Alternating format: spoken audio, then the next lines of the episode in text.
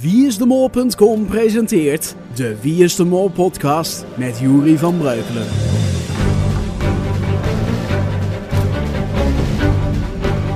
Daar is hij dan eindelijk. Aflevering 2 van de Wie is de Mol podcast 2009. In deze aflevering zetten we niet alleen de bloemetjes buiten, maar hangen we ook de was op buiten. Jawel. Ehm, we kijken naar een echte heuse top 3 in de wieisdemol.com pool. We luisteren naar een zeer korte muzikale hint. En hoe zou het toch zijn om miljonair te worden door naar Wie is de Mol te kijken? Dat en natuurlijk nog veel meer in deze tweede aflevering van de Wie is de Mol podcast 2009.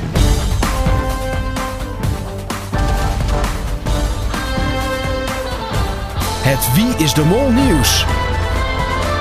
Met John de Mol. Goeiedag. Een groep milieuactivisten heeft afgelopen donderdag geprotesteerd in Belfast. Volgens de activisten gaan wij tegenwoordig niet meer verantwoord om met stroom. Als voorbeeld gaven ze dat tegenwoordig iedereen wasgoed in de stroomvretende droger doet, in plaats van het aan de waslijn te hangen waar geen stroom aan te pas komt. Ter protest reden ze enkele uren door het centrum van Belfast in een oude dubbeldekkerbus met open dak, met daarop een waslijn vol kleding gemonteerd. Ironisch genoeg had de bus geen roetfilter en werd de was nog natter door de regen. Door opnames voor het Nederlandse tv-programma Wie is de Mol is chaos ontstaan in het centrum van Belfast. Een opdracht van dat programma vond plaats in The Wheel of Belfast, een reuzenrad in het centrum van de stad. De AVRO had het rad een uur gereserveerd, maar omdat de kandidaten te lang na moesten denken, liepen de opnames uit tot enkele uren. Hierdoor ontstond een honderden meters lange wachtrij voor de ingang van het reuzenrad. Inmiddels is de situatie weer normaal. En tot zover het Wie is de Mol nieuws. Goeiedag.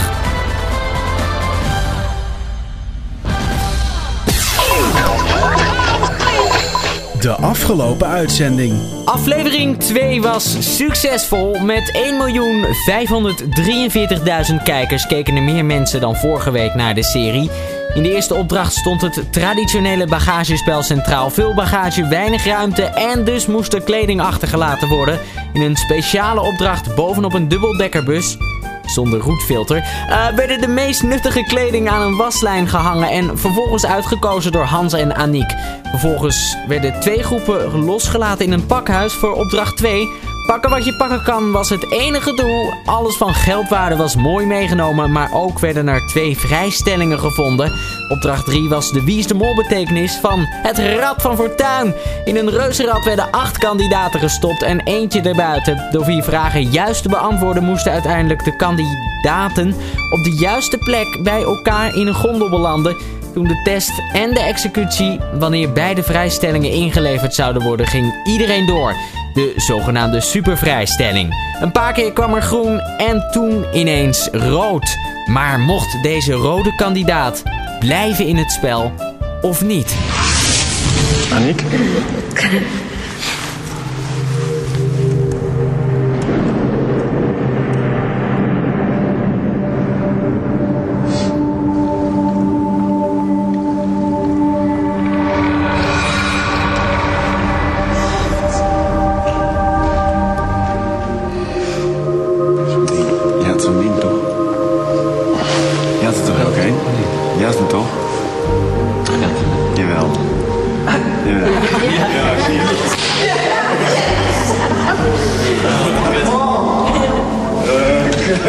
Aniek, ze had dus mooi wel een vrijstelling. En daardoor bleef ze in het spel.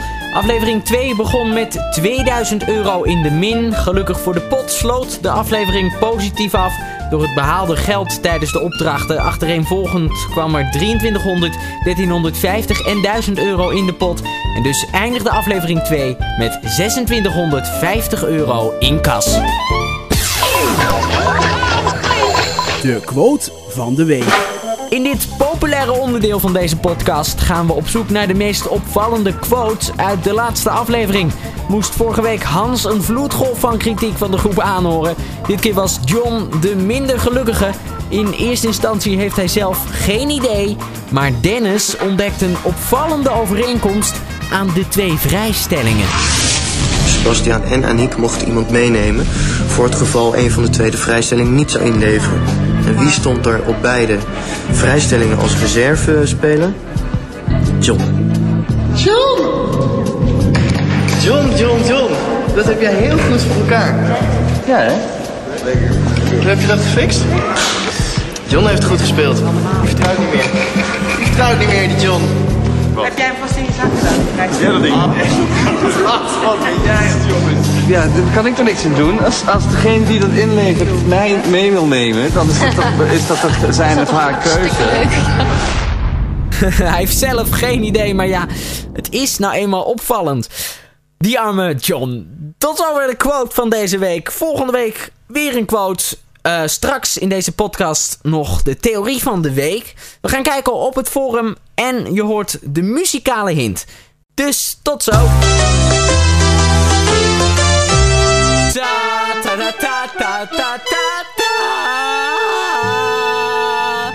Elke donderdag presenteert Holland Casino de Wie is de Mol gokavond. Onder het genot van een hapje en een drankje ga je lekker met je geld strooien. Zet in op de persoon die jij denkt dat deze aflevering eruit gaat. Gok over de hoeveelheid geld die in of juist uit de pot gaat. Maar je zet natuurlijk je halve vermogen op de persoon van wie jij denkt dat de mol is. Verdien geld of raak heel veel kwijt. De Holland Casino Molavond. Nog zo'n mooie gelegenheid om uit te gaan. Je mag pas gokken vanaf je achttiende. Hou je dus rekening mee. Sowieso zou ik het afraden om te gokken, omdat de kans dat je wint heel erg klein is. Niet doen dus. Hou rekening met speltip 16. Je kunt ook meedoen aan wiesemol.com pool. Dit is gratis, maar goed, je kan er dan ook geen geld mee verdienen.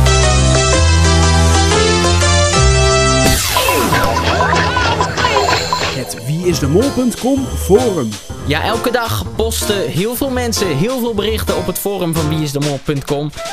Hier in de podcast laten we een aantal van die berichten horen. We beginnen op het forum bij Poir en Chris mag alles. Beide zeggen, het lijkt me niet dat de mol een rood scherm kan krijgen, dus we kunnen weer iemand wegstrepen. Dat is een discussie die je vaak oplaait tijdens Wie is de Mol. Elk jaar weer. Ehm Mr. Eel reageert in ieder geval. Of Aniek is juist wel de mol omdat ze een rood scherm heeft. Wetende dat je een vrijstelling hebt, kan je alle vragen bij de test verkeerd beantwoorden. Om dat rode scherm te krijgen en dan die vrijstelling te gebruiken. Zo raakt ze juist minder verdacht bij de groep. Wil wel weten op wie Aniek nu precies gegokt heeft bij de test. Want die is het dan in ieder geval niet. En verder nog veel meer reacties over het feit of de mol wel of geen rood scherm eh, zal krijgen. Ik persoonlijk denk dat we het nooit zullen weten. Zo, dat is nog eens een conclusie. Eh, Kilian HJ die zegt, de mol zat eh, denk ik in het tweede groepje. Wanneer de mol wist hoeveel geld er in het eerste groepje opgehaald was, kon hij gewoon 3000 euro vinden in het donkere gedeelte. Ervan uitgaande dat er toch maar een deel van telt, omdat de briefjes in twee waren gedeeld. Zo lijkt de mol niet echt verdacht in de rest van de groep, omdat de mol veel geld ophaalde. Tommetje, die zegt, ik las op het forum ergens een hint over de positie van vrouwtje voor het waslijnspel. Ik heb er even een plaatje van gemaakt en er komt een screenshot. En ze staat voor de Great Northern Mall. Voor degenen die het Engels niet zo onder de knie hebben, mol spreek je bijna hetzelfde uit als mol. Dit is verwarrend voor een audiopodcast. Ehm, hoe leg ik dit uit? Nou, mol met M-A-L-L en dat spreek je dan uit als mol. Ehm, ja, misschien is het een hint. Ehm, we gaan door hoor. Eh Teerza die zegt, Aniek eh, zei dat ze geen gulden heeft gevonden, maar weten we nog hoeveel een gulden waard is vergeleken met de euro? De helft. En wat bleek nou het eindopdrachtgedoe met dat geld te zijn? Het geld was voor de helft. Dus hint richting Aniek. Dijdales, die zegt wat me opvalt bij de twee intro's. In aflevering 1 zegt Pieter Jan in de presentatie er is nog geen mol. En in aflevering 2 zegt hij kon zich geen betere start wensen. Dijdales heeft die filmpjes onder elkaar gezet en tegelijk in laten starten en vervolgens op YouTube gezet. En wat blijkt hem nou? Bij beide fragmenten valt het woord geen nagenoeg op hetzelfde moment. Maar ja, Tijdalen zegt er dan weer niet bij wat dat dan zou kunnen betekenen. Maar misschien weet jij iets. Ik zou zeggen, post het. Mollevanger die zegt op 25 minuut 34 ziet de nachtblinde John een envelop op een raam 300 meter verderop in het donker. Ja, dat vind ik eh, inderdaad een opvallende constatering, Mollevanger. Opa weet het beter. Die zegt, waar ik hier op het forum nog niemand over heb gehoord... is het feit dat het wel erg onwaarschijnlijk is... dat Aniek totaal geen geld zou hebben gevonden... maar uitgerekend wel de vrijstelling.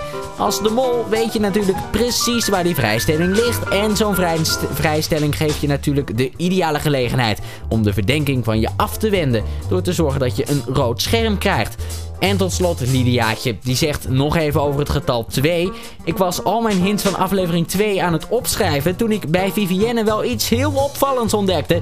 Ze gaat als tweede de bus in om haar kleding op te hangen. Ze gaat met de tweede groep mee en als tweede persoon het Titanic gebouw in.